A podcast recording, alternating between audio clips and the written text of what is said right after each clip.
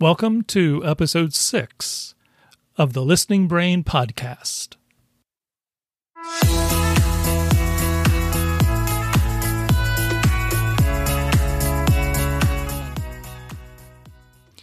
Welcome to the Listening Brain. I'm your host, Todd Houston.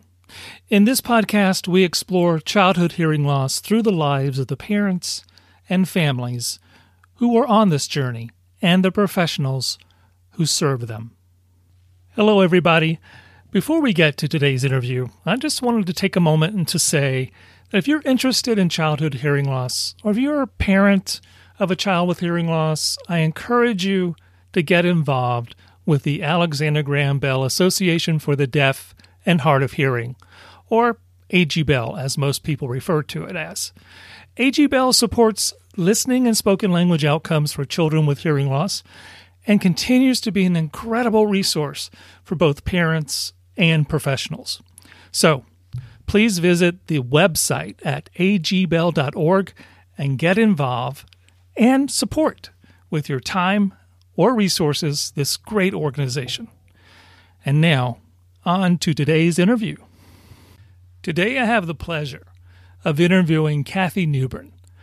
Kathy is an SLP and a certified AV therapist in the Katherine Hamm Center, a listening and spoken language program for children who are deaf or hard of hearing at the Atlanta Speech School. She serves the early intervention, preschool, and elementary age students and coaches parents and caregivers. Kathy provides instruction and supervision to speech-language pathology grad students and CFY speech-language pathologists and mentors, professionals pursuing their LISL, or Listening and Spoken Language, certification. She received both her bachelor's and master's degrees in speech-language pathology from the University of Georgia. And today I'm excited to have Kathy Newbern, a longtime friend of mine and a colleague, with us today on The Listening Brain. Kathy, welcome to the podcast. Thank you so much. I'm glad to have this opportunity to talk with you, as always. Well, it's always great to talk with you, and unfortunately, we just don't see each other enough when we only see each other at these conferences and things like that. And so what we've done here with this podcast, with the Listening Brain, is to, bring on some really talented professionals in the field and some parents as well. And our goal is to just have a conversation about how they got started, the choices they've made in their careers, and, what led them to sort of focus on auditory verbal therapy and listening and spoken language. So today is your turn. So how did you get started in this? And maybe take us back into your early life. And so where you grew up and then college and then getting into the field. Okay. I would say, when I was, I have to think a little bit.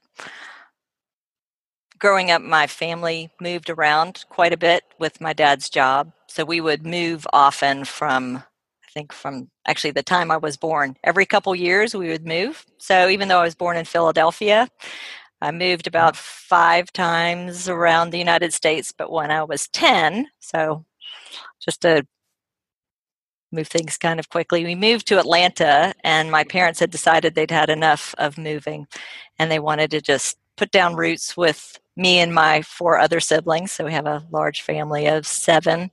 And so we stayed in Atlanta, and I've stayed in Atlanta my whole career. And so I think that's significant for me because I have a large network here in Atlanta. And mm-hmm. I think if I were to go anywhere else, how would I rebuild? And so that's kind of it's an interesting challenge, and that is a little scary too. I don't have any plans to do that, but I appreciate my roots, is what I want to say. But I went to high school here, and I went to college in Athens. I went to the University of Georgia, and I got my bachelor's and master's in speech language pathology.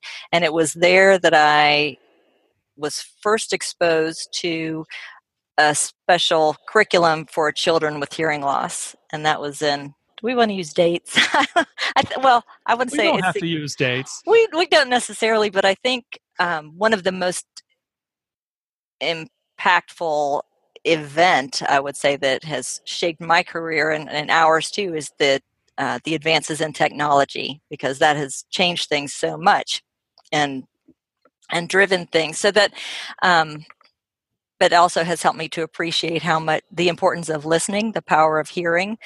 So when I was in college, I took a class from... So you were mentioning having this new instructor, this professor mm-hmm. there. What was her name?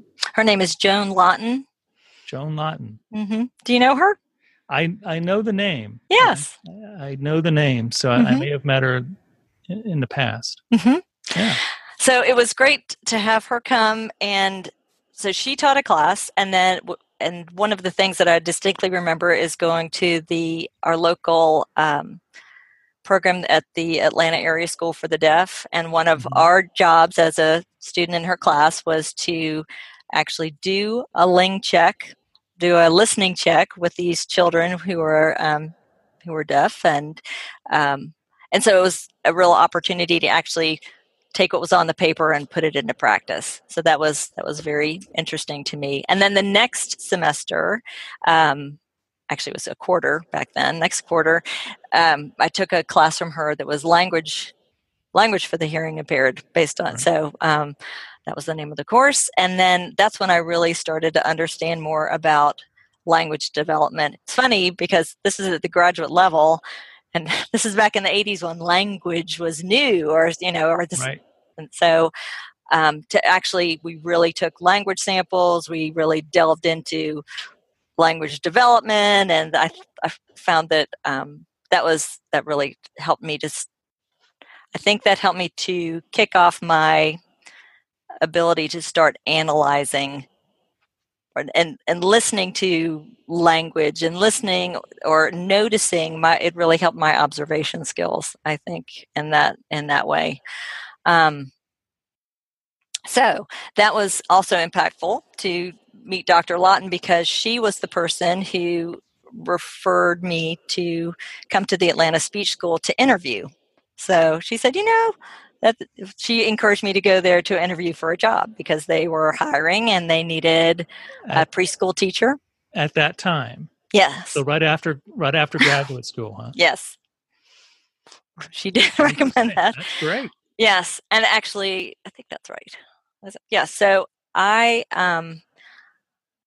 came and interviewed at this school, and actually, it was called the Oral School at the time. The department was called the Oral School, and I wasn't really sure what to expect, because it was not at the Atlanta Area School was different. This was at the Atlanta Speech School. It was my understanding that it was an oral approach.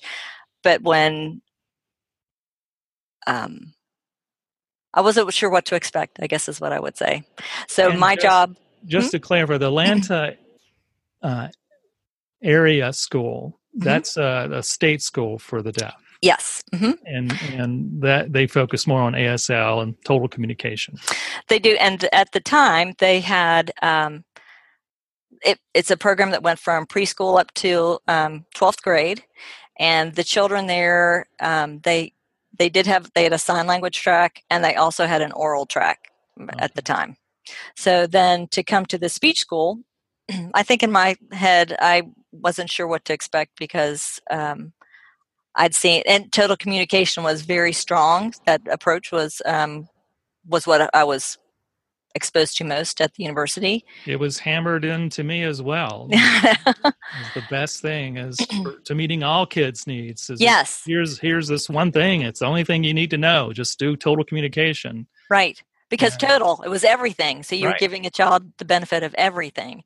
And so that actually was my thought as I came to this school, and I just wondered, I think in the back of my head, I'll show them that this is the way you're supposed to do it, because it's so hard. We were hearing that it was so difficult to learn to talk. And it wasn't really the emphasis was not really on listening, because it was the assumption that they couldn't really hear you, I think. Right. I remember that was one of the words. And I will tell speech students now that the word that you would hear us saying often was look, mm-hmm. look here, you know. And now it's listen, right? And now it's listen, definitely. Mm-hmm. So my first job, actually it was my first interview, and I was offered the job and I took it. So it was, it was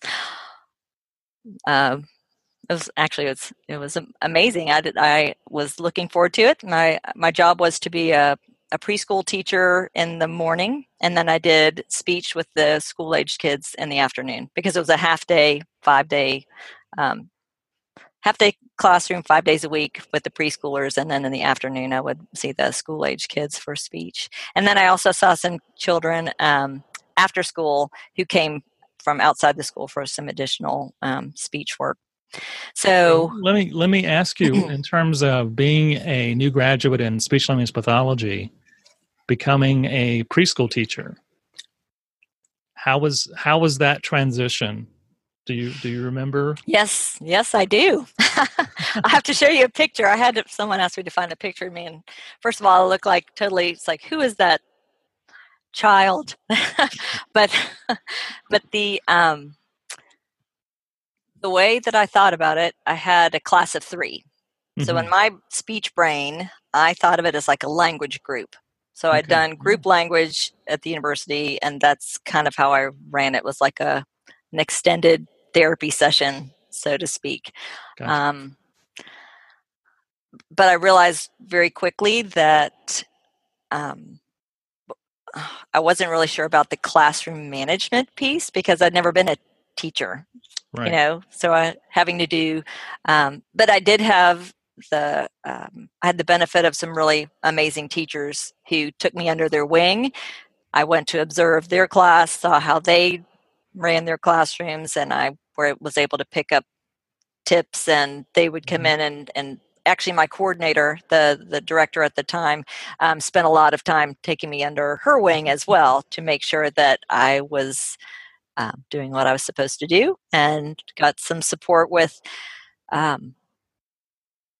the day should look, how the schedule should run, and then also, I guess, tips for, you know, behavior management and things like that. And at that preschool age, I felt like I would often be. I felt like my job was helping them to just be able to do school, doing air quotations. So it wasn't, because they were little. 2 and 3 year olds didn't like coming to school was a really fairly novel idea at that time. Right. Yeah. And then the other part that was a big change for me was working with parents and having them come and observe in the classroom. And that was very different. Of course, at the university, when you're doing speech therapy, often, or most often, the parent was on the other side of that one-way mirror, you know. Right. So that was a big difference. And then, so taking it to the next level where you would see the same parents every day, you'd have conversations with them. It was, that was something big, big change that I had to adjust to. And I think that is, I think for me, the biggest changes that have occurred as I've gained more and more experience, as far as what I've learned, has been with regard to auditory development and developing auditory skills. And then also that parent engagement, that piece is just, those were ones I was not well prepared for, I think, when I got out of school.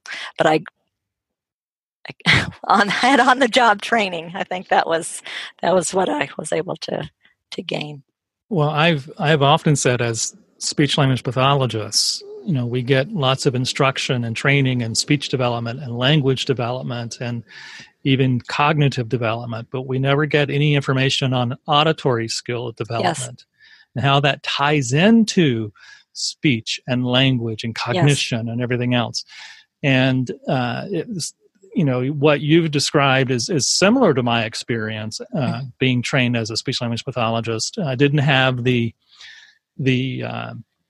additional training that you received having those courses and having that, you know, professor that had that experience that could, you know, teach you in those extra courses. Unfortunately, I didn't have that. And most of mine, you know, I had to learn after I graduated. Yes. And that's what I tell my students today is that, you know, how lucky in a sense that they have someone, myself and Denise Ray and others who we have on faculty that are working with them to give them additional information that they wouldn't typically get. But what I've also told them is that you always have to stay sort of up in terms of what is happening in the field. Right. You can't just rely on what you get in graduate school to sort of be the end of everything you learn. Definitely. And I still get surprised looks sometimes. Of course, they're in the middle of trying to finish a graduate program thinking, don't tell me I have to keep doing this forever, you know, and keep taking classes. And, but, you mean there's more? Yeah. And so I understand where they're coming from. Sure. Oh, yes. You want to be done. They want to be done and want to be out there. But I think they understand that they have to keep learning. And even in this little area of hearing loss that we have, you know, they see how, you know, the technology has changed so much. And you know, if we didn't stay up on that, we would really be left behind. And then we couldn't serve our families and our children as well as we could. So, you know, going back, you were talking about, you know, being that teacher in the classroom and sort of making that transition in your mind about, you know, being the speech pathologist versus being the classroom teacher. How did that day flow? You said it more like a extended language group throughout the morning. That's kind of how I would think about it, and I think since looking at that since through the lens of a few decades of experience, but having the therapy perspective where I have goals in mind and things that I need to accomplish. And then I think that's the approach that I had that I brought to this little group of children that I worked with. And so I would have my activities and I would kind of check those boxes. And as I was doing each activity in my mind, I'm also, even though I'm not sitting there with my notepad, keeping data in my mind, that's where I started to, do that. So that diagnostic skill, diagnostic teaching. That was using that, and it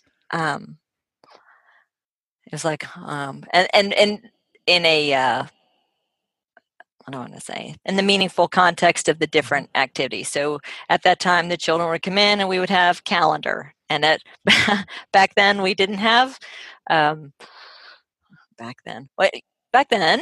We used a chart, you know, I had a great big chart tablet and I had my markers and I had black and white little caricatured pictures of everyone. And we would put the day of the week and we'd have everyone, like, who is here? We would have everyone. We would go through the same routine over and over. There was lots and lots of repetition. We would have when I would write their names or I would write a sentence, we also use graphics to indicate the prosody of the sentence or the phrase. And as, I think we also used marks to indicate where the verbs were. Those were underlined twice. And so there are different things that we would use, visual cues that we would use to help support. What was speech. Wasn't there a program for deaf education, like the Framingham program or something? I think that sounds right. I'm forgetting what it's called. I think so. It was very visual. You you did all those notations. Yes. Okay. And also at the time, because we had several children who had profound hearing loss and very powerful hearing aids, we were using. I learned cued speech. So I found that was beneficial to learn as I was talking to these little ones, because I was very slow. I was slow to start, but I didn't have to. And I was saying the same words over and over, so I was able to learn some cued speech. But because that's where my phonetics class, I was so glad that I enjoyed phonetics and that made sense to me. So when I talk about cued speech to people who aren't, to speech pathology students, I said it's like visual phonetics. So you're just putting it on close to your face. And so I learned how to cue. I got to the point where I was able to cue phrases and sentences pretty well. And I also was able to understand at that point how to show co-articulation. So I was really thinking about how I was speaking, and it was all very visual. And we also used a, so I'm just jumping all over the place because I hadn't thought about this in a long time. Yeah. So we had, we start out with calendar, and we would talk about what the children were doing. We had like a show and tell news book with each child would open up their news book, and they would talk about what they did the other day at home. And then I would always have to have something that we did. So it was, there was always a visual with print. And then we would have a speech. We'd have speech time. And I had this big box. So we had I don't know if the correct pronunciation is phonator or the phonator. Did you ever see? The polyphonator? Yes.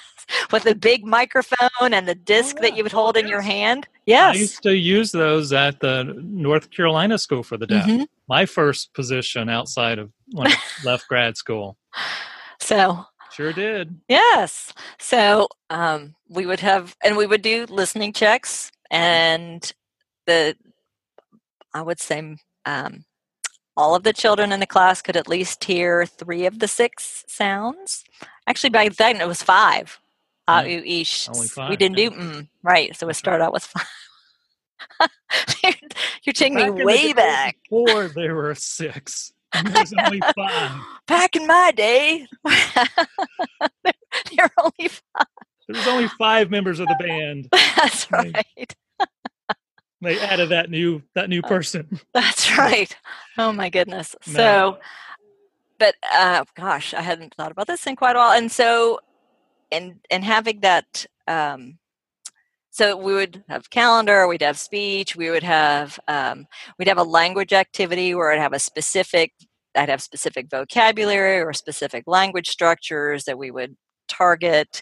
A lot of it was thematic, based on what the something that was happening in the calendar year or the season or an event. I remember snack time was a huge time. We had snack for at least half an hour, and then people were like, you're eating with two-year-olds. Like, hold on, no, there's so much language, so much. Yeah. And so we had snack, and then we also had, what was I going to say? And celebrations, if it was a birthday, of course, that was huge. Every holiday was celebrated to the nth degree, so you're just pushing in language. And I think I taught preschool for 3 years.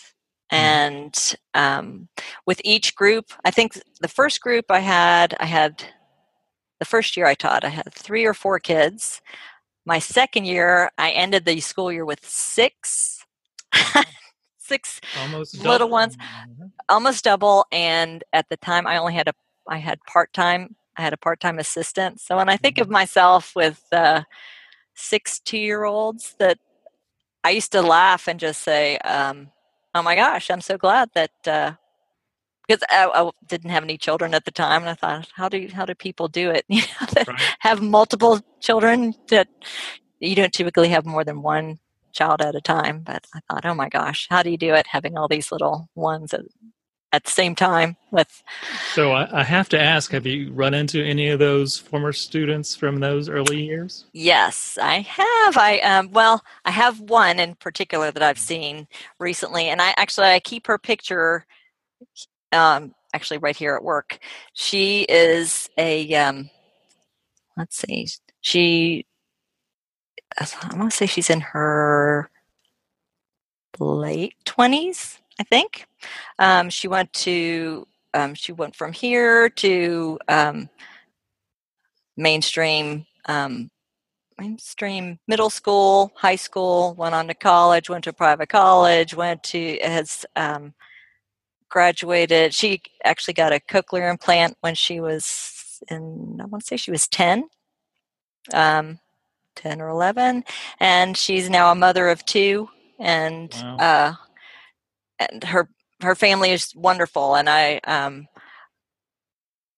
we were talking about technology and the amazing things that have happened with technology, it was great to see how she was able to benefit from getting a cochlear implant. But I also realized from my early roots here at school, that even if it's a family's decision that they would like to pursue spoken language for their family, for their child, that it is possible. It's so nice to have access to sound, of course. It just makes things so much easier. But you can make every decibel count, you know, mm-hmm. that you can, with a lot of hard work, you can develop very useful, you can develop great language skills, but it takes a huge family effort. So it's possible. Mm-hmm. So I do see her it's been a while since I've actually seen her. I've seen her mom.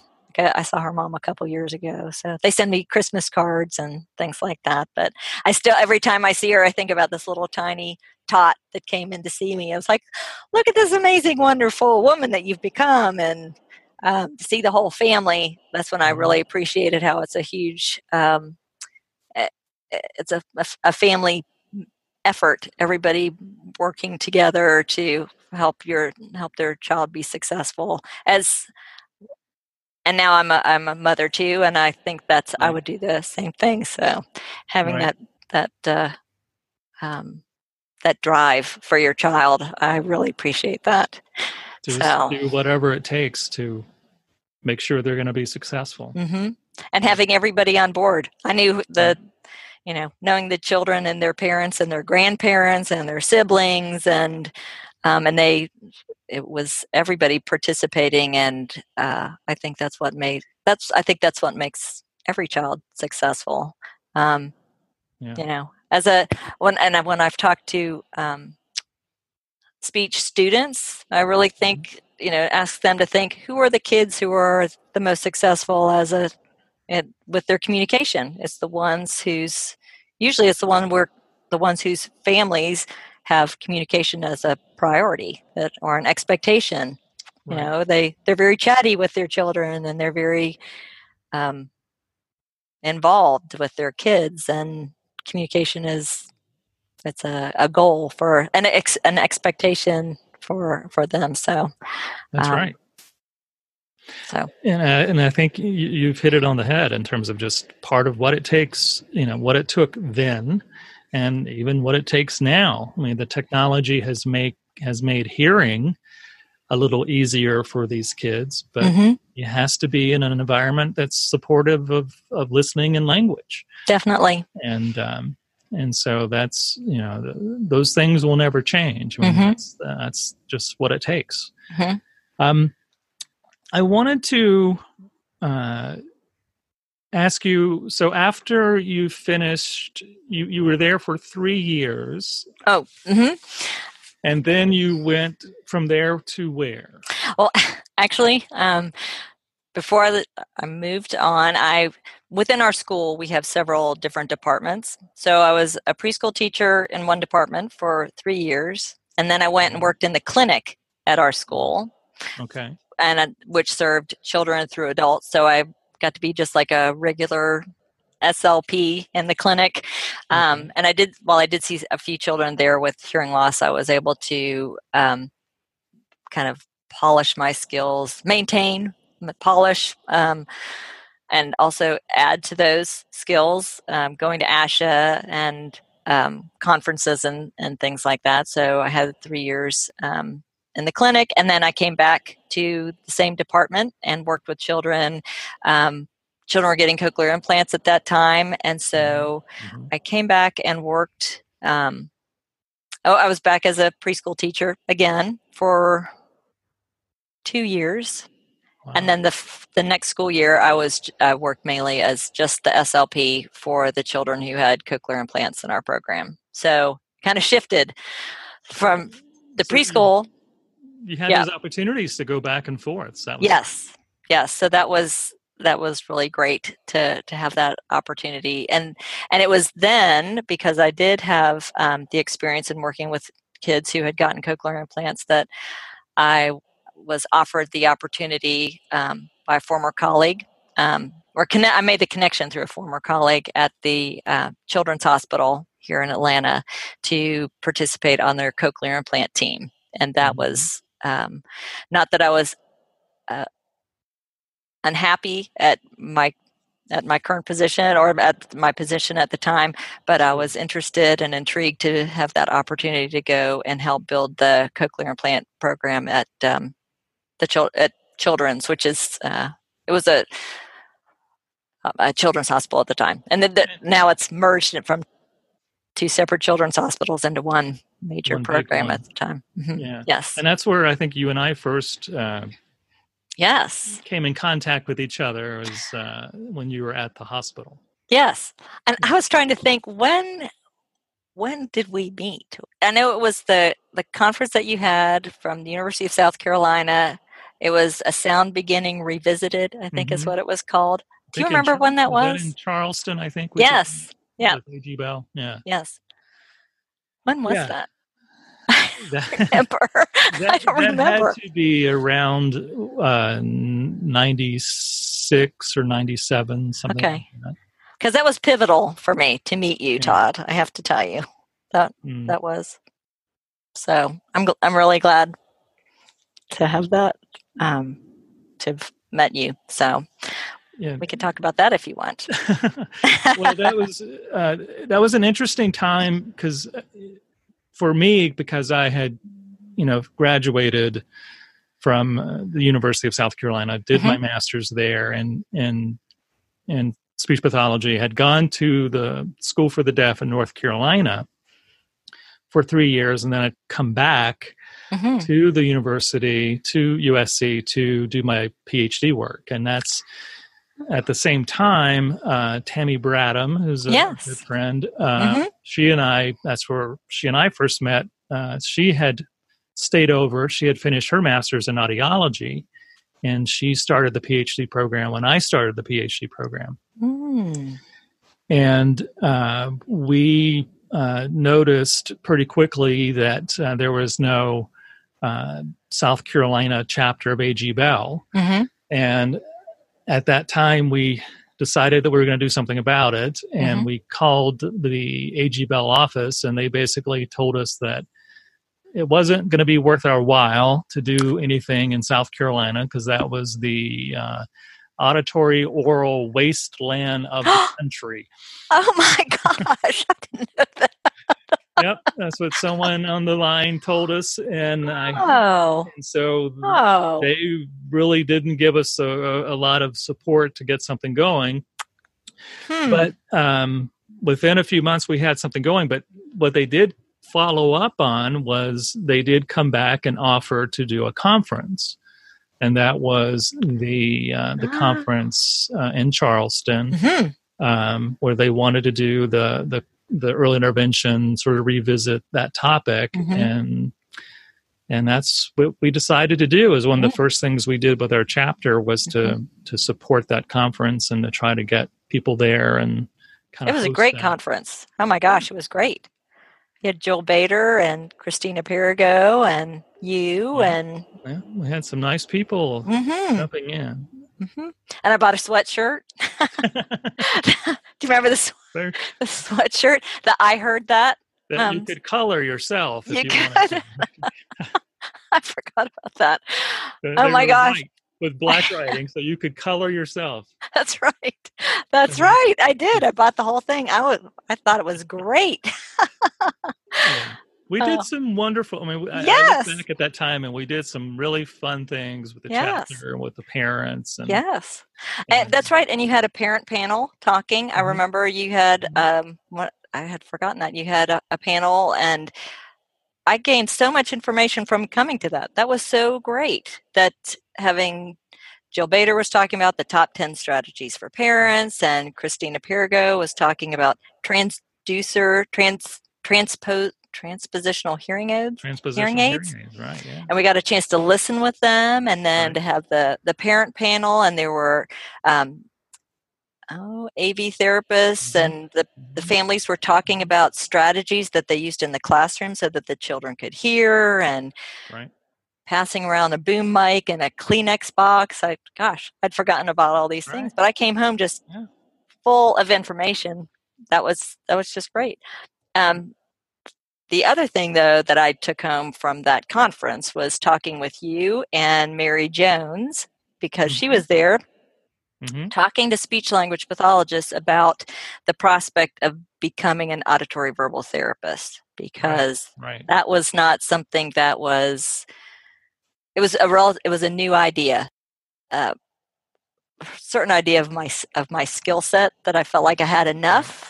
Right. But then I realized, wait, I'm missing some key information. I need to find out more. But it was an okay thing to do. It was, it's a good thing to learn more things. It's good to, you can't come out of, it's okay not to be out of school and not know everything, because there's more to learn. You can learn more things. That's okay. That's right. Well, I am thrilled that that conference meant so much to you, and that you sort of double down on your efforts to pursue auditory verbal. So you, at that point, you're recommitting to AV in a sense, or, or re-upping. It's like, I can do it. I can do it. And so you're at the Children's Hospital and working with the cochlear implant program.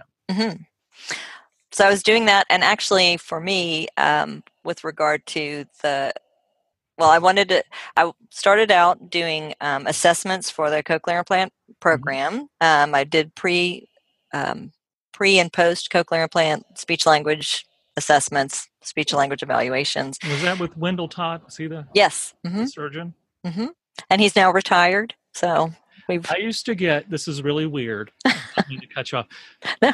I used to get mail for him when I was in South Carolina. Because Todd Houston and Wendell Todd, his mail, and every 6 months or so, I would send him a few pieces of mail.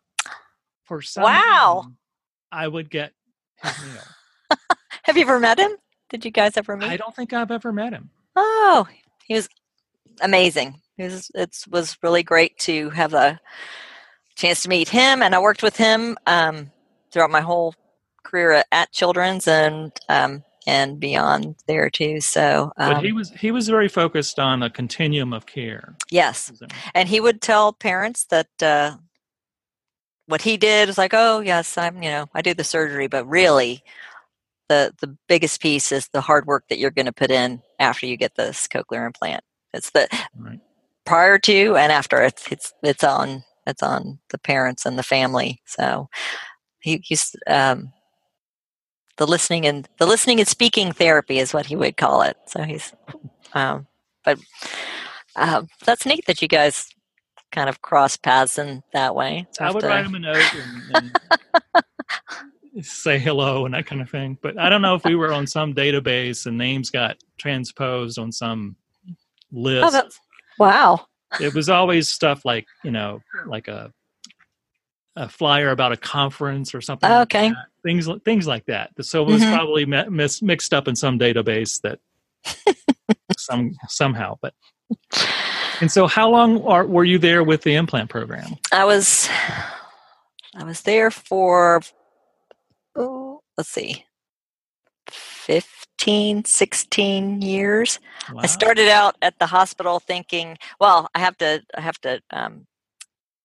Go back a bit. When I first started working there, my assumption was, I'm going to work with all these children with hearing loss, and we would be part of this cochlear implant program. But actually, the way it started was like with little trickles And what I did, I worked in outpatient rehab in an outpatient rehab facility that really opened the doors wide open because we worked with children who had many different kinds of communication disorders, as well as physical and possibly cognitive and pragmatic needs and feeding. I was exposed to helping children who had oral motor speech disorders and feeding disorders, and children who are on the autism spectrum, and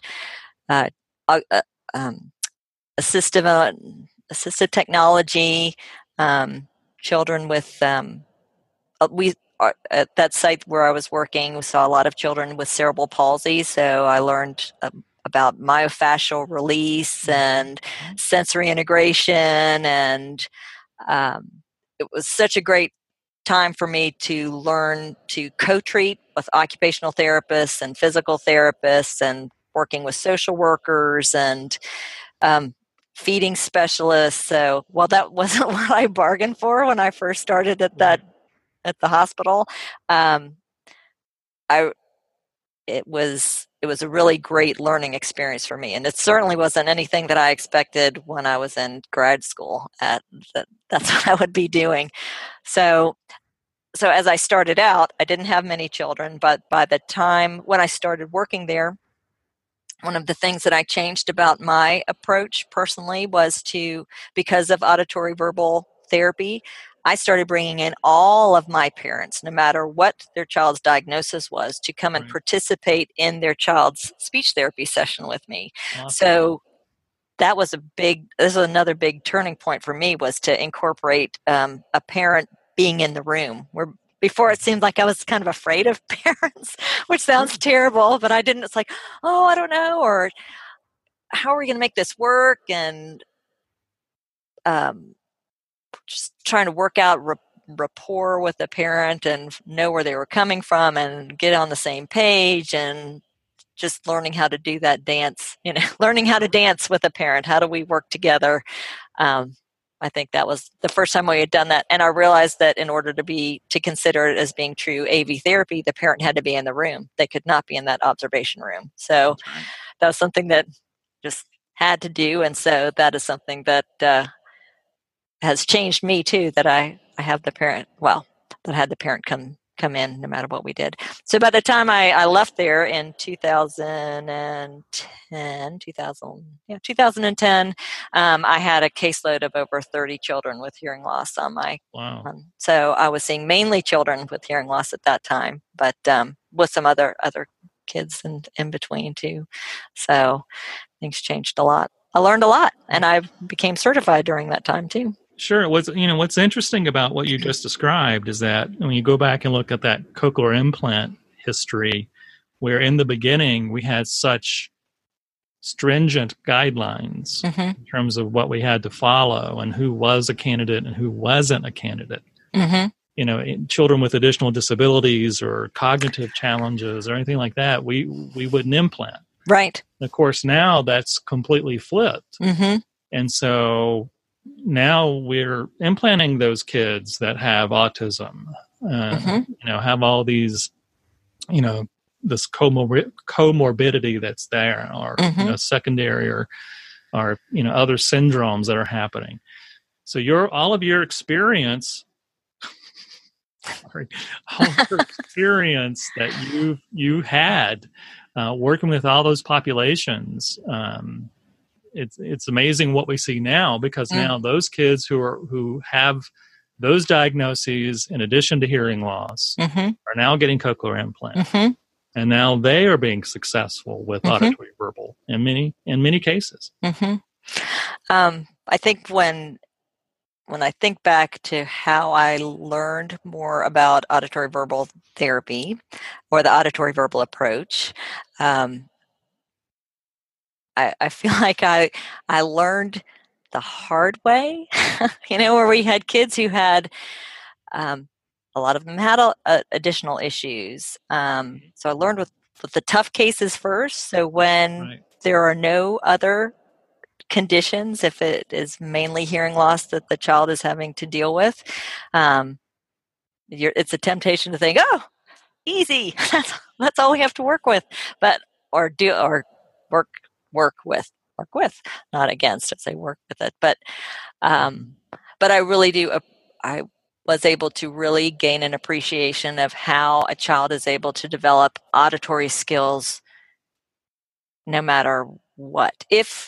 I felt like if I was part of a program where we were putting an implant into a child's ear, then it was my responsibility to help the family develop their listening skills as much as possible. So maybe at some point they were adding additional supports. Maybe mm-hmm. some children were learning sign language at the same time, but when they were coming to see me, our job was to help their child to develop auditory skills, so to make their residual hearing or their amplified hearing functional to the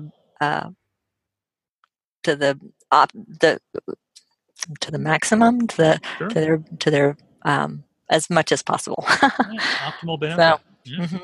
So now I think knowing what the kids were able to accomplish in the face of additional challenges, I feel like it's helped me to become an even stronger advocate that these things are possible. And also I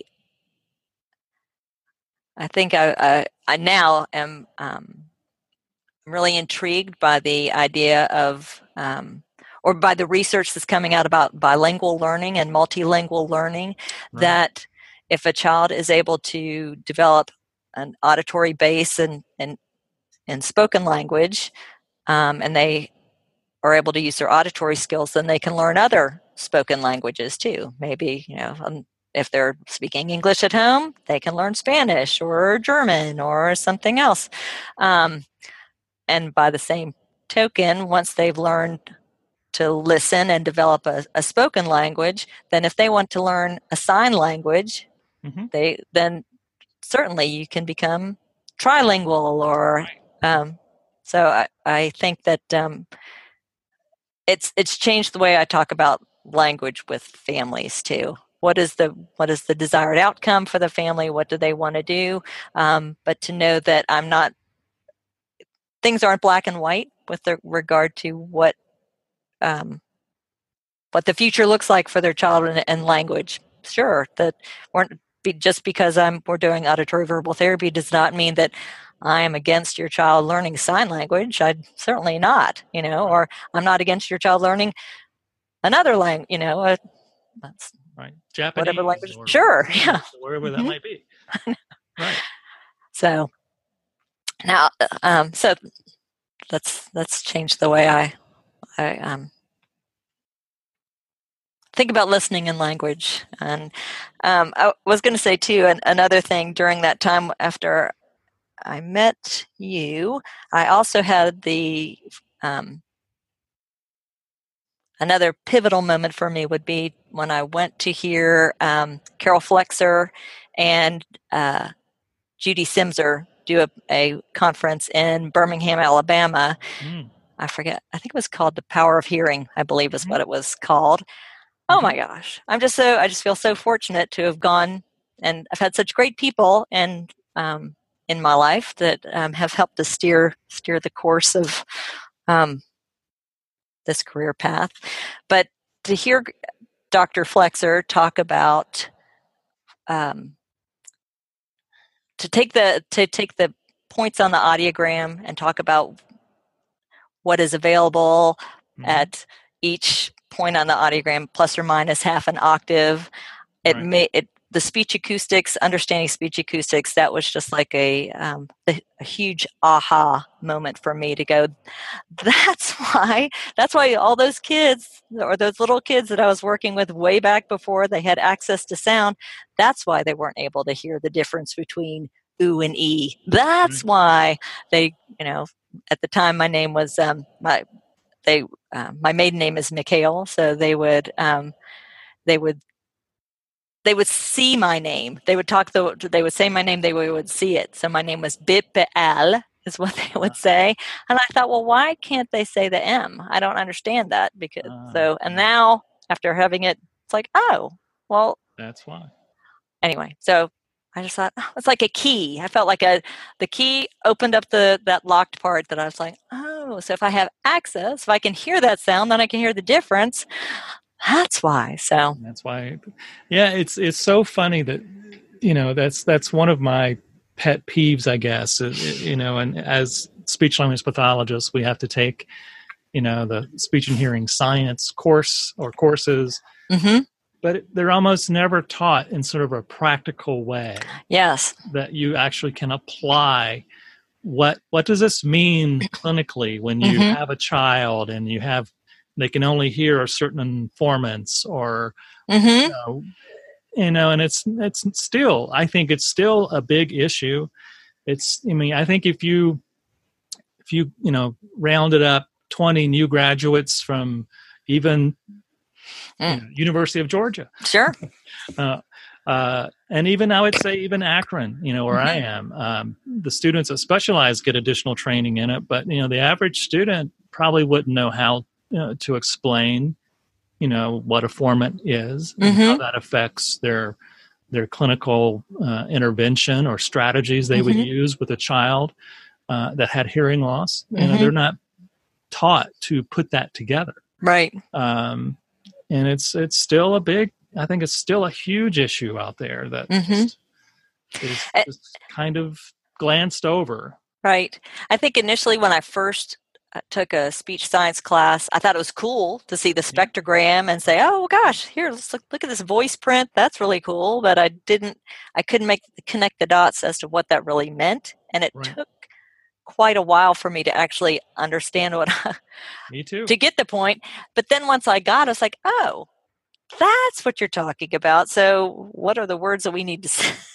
Like, what do you need to say to make it clearer between, not that it's mysterious, but it just seems so complicated when you're looking at the speech signal and then translating it into real life. How do you make those two pieces go together? And well, my speech science class, because my undergraduate degree is in journalism. You know, my mm-hmm. first career was journalism. And so I didn't take my first speech science class until I was in graduate school. And mm-hmm. and the guy that taught the class at South Carolina, I guess, was told about 3 weeks before that he was teaching it. Great. And so hello. I remember this vividly because we had it at 8:00 in the morning, and he would come in and he would just sort of say, you know, here's the handout for today, and that's all I have for you. And he would walk out of class. So he never really taught or lectured. I probably over the course of that summer, he taught maybe 3 or 4 times. Oh no. And so the rest of the time we were literally reading the book. We would get together in sort of these little, like a learning circle, and, you know, all of us scared to death trying to figure this stuff out, you know, reading through the book, the textbook, and reading through his handouts. Oh, how awful. And it was, you know, an terrible experience of trying to learn. Oh, no. and to have that be such a pivotal, especially when we get into auditory verbal. Yes. A pivotal course and content that you want to try to apply. Mm-hmm. So a lot of that in terms of applying, you know, the speech science and hearing science, mm-hmm. it was truly learned on the job and mm-hmm. other reading and other presenters, like going to hear Carol Flexer or, you know, Sylvia or you know, yes. the other people out there that would talk about acoustics and what it really meant, and mm-hmm. you know, how to use this as, you know, tools in your toolbox, so to mm-hmm. speak, to, you know, treat the children that you're working with. And mm-hmm. so it was, you know, really, again, like we've been saying, learning on the job and in the field after graduation, because we didn't get it during our graduate program. Yes. And I think being able to quickly apply what you're learning in real life situations. I think that, because looking at, I remember just even reading Dan Ling's books too. Mm-hmm. Back then it was very dry and difficult to get through. Right. And now when I pick it up and look at it, I just think I realize how brilliant he was to put all those things together. And that maybe that is the key, is that he was trying to take that very technical information from the speech science and then trying to put it into practice. And it took a lot of mental work and talking about it and then seeing it live to be able to connect all those dots. That made it quite the challenge, but it was good to know that we were in the same boat. We were in the same boat. Yeah. And again, it's, unfortunately, I think it's still happening. Mm-hmm. So after you were at the hospital, you said 16 years? I think so. Something 16? Like that. 15 or 16 years. I have to do the math. And so then you've come back to the Atlanta Speech School. Yes. So I'm back. It's now known as the Atlanta Speech School. Yes, that's right. So tell me about your role now. Okay. So now, let's see. When I came back, I had one school year, half a school year where I filled in for an assistant teacher in the preschool who had gone on maternity leave. So I was back in the classroom, and I loved it. It was great to be back with the kids again, and so I had some experience in the class, but I didn't. Well, I guess I think I still brought my therapy brain with me, because I'd been doing individualized sessions for years and years. So then to go back into the classroom and be with the group of kids, again, I had to get used to the daily schedule. And sure. But I think one thing that really changed over the course of time was, and through the focus on an auditory verbal approach, was bringing all the aspects of listening and speech and communication and language and cognitive development and things all together at the same time. So when I first started as a preschool teacher, we had our speech time, we had our listening time, we had our language time, everything was all parsed out. Oh, yeah. But I tended to see it more definitely from an auditory lens, and then everything so you had the auditory foundation, then all the other pieces went in there. So, and I was still diagnostic, still doing those same things, but within the realm of the classroom. So I did that for one school year, and then the next school year a speech position came open within our department. So while we already had one speech pathologist on staff, they were able to add one more, and that was me. So I started back doing speech with the kids, and then I would see children for auditory verbal sessions in the afternoon. So I would, is that right? Mm-hmm. I think so. So after the school day, or when I would have a break, I could have children who are coming in with their families, and I would see them as well. So that was a nice way to kind of keep things going with regard to auditory verbal practice. But I felt from that point on that I was it was ingrained in me that's who I was. And now at the present time, I am I'm mainly in a speech role. For the children who are in the preschool here. So I see them 2 or 3 times a week for individual sessions. But I'll ask the parents to come in when they can to participate in the session. And I find that I love it. I love having the parents come in as opposed to being afraid of parents. Like, sure. Please come in. It makes things so much easier when you can see what we're doing. And I don't have to write all these notes because you're here, so they can see what we're doing. And then I also see children for individual AV sessions too, so I'm able to do that.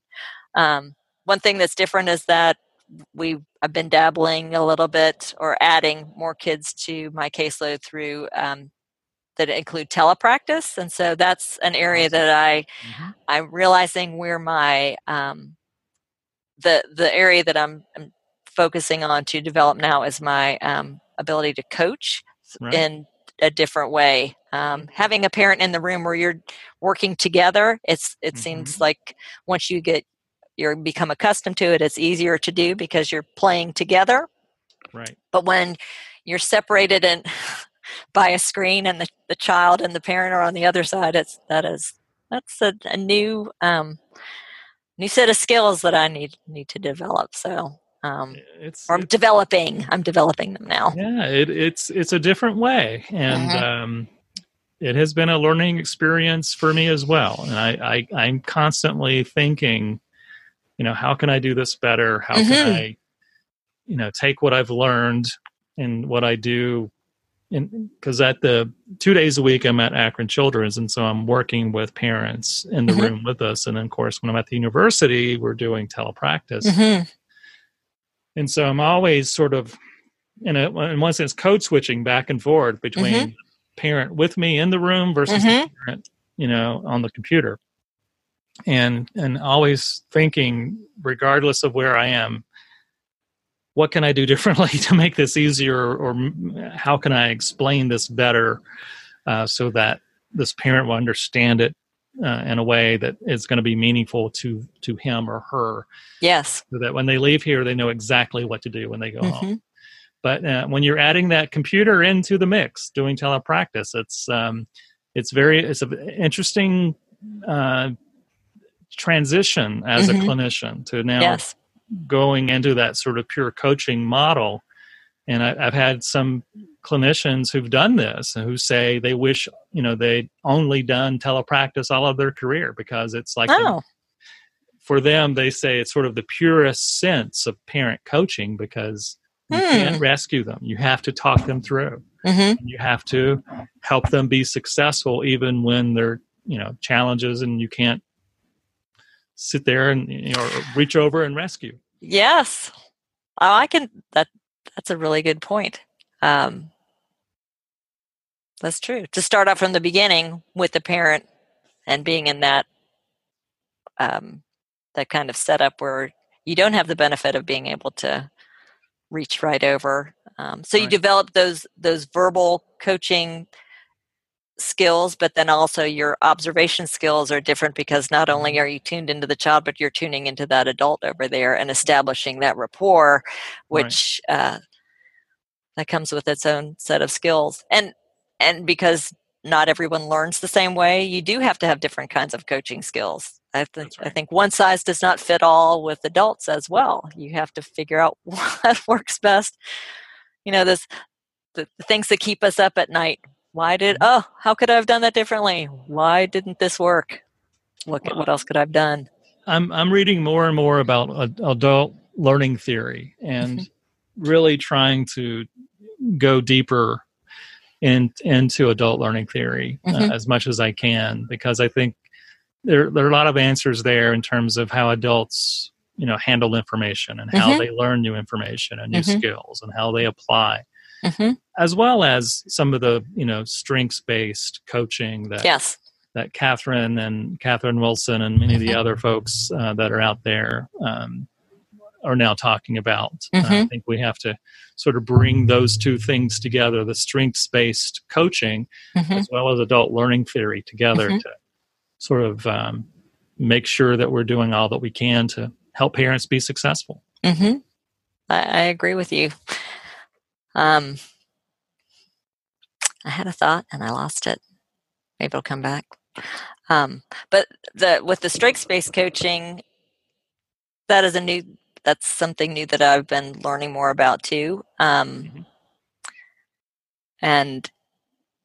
strengths-based coaching has helped me to, it's in alignment with the way that I've learned to, I think with the way I learn, I like to have, positive feedback and to be encouraged rather than corrected, I suppose. I like positive feedback or helpful feedback. When it's corrective, it seems like it slows things down a little bit, because I lose confidence. But I like that. I also like the idea of, with the strengths-based coaching, you're asking your learning partner to have more of an active role. So it's more of a partnership rather than being so directive. So I've had to change the way I do things, but I find it's a it's helpful and positive. I do enjoy it, but just trying to figure out how do I convey that information to the parent? Mm-hmm. How do I choose my words so that they can hear what I am saying so that mm-hmm. we can meet and set up a plan together?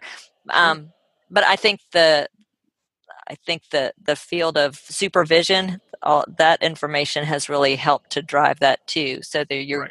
coming to an agreement and how we're going to work together. And mm-hmm. so I think that's, I like that too. So I think one of the best questions that I've, used that has been informative for me as a clinician, as a therapist, is asking the parent what I could have done differently.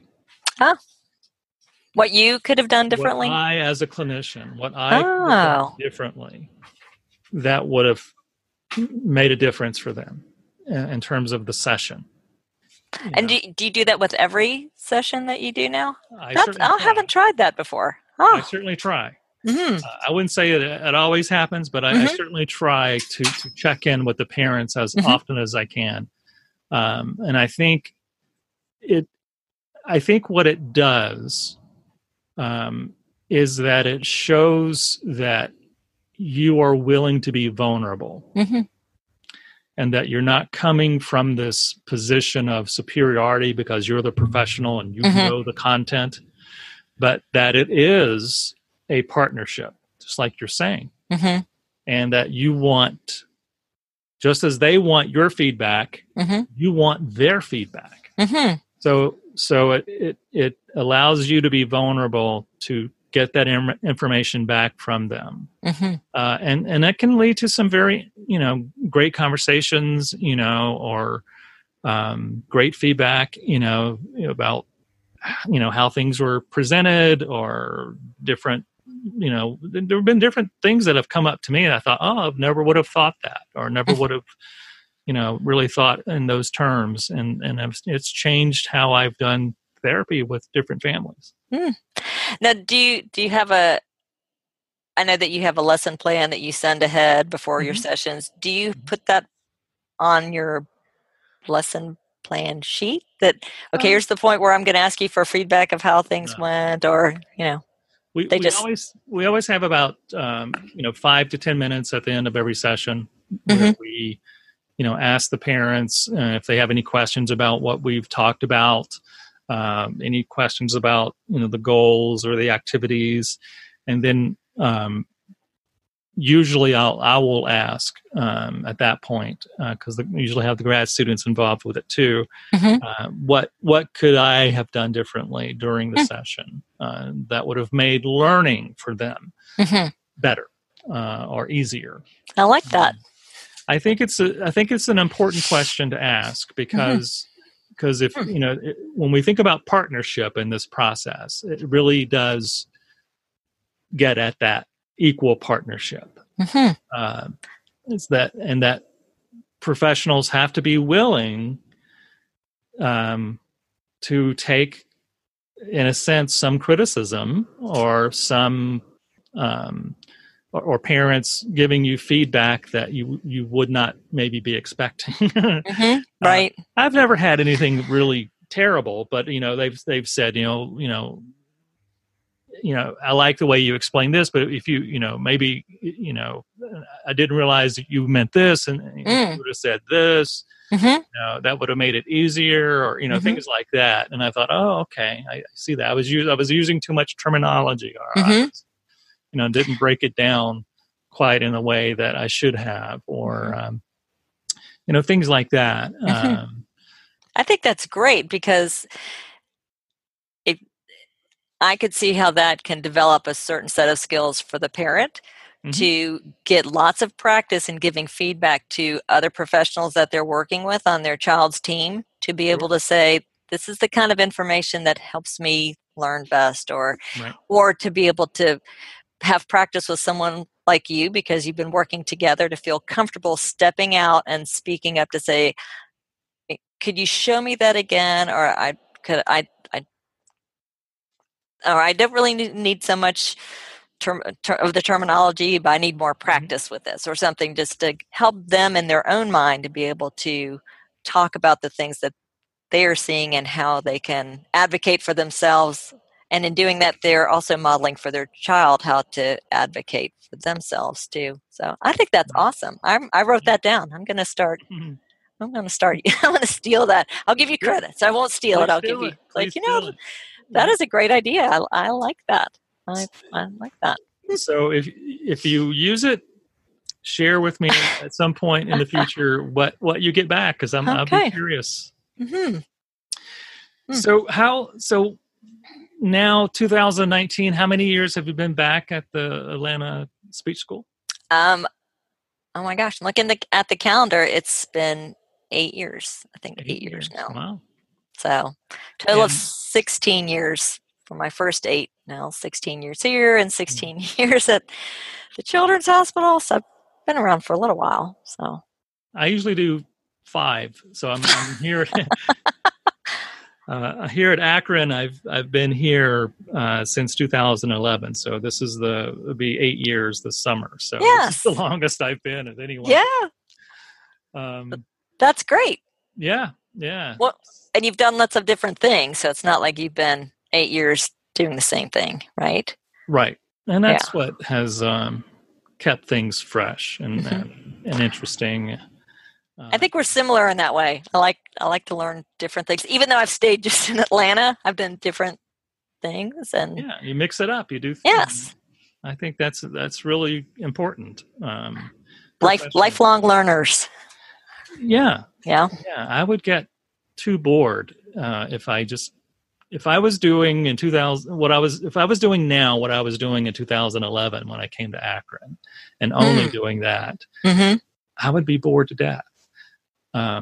Even though I'm doing a lot of the same things, it's just we've evolved the program in different ways. And so at that point, I wasn't going to the Children's Hospital twice a week, and being over there. So these things just kind of happen.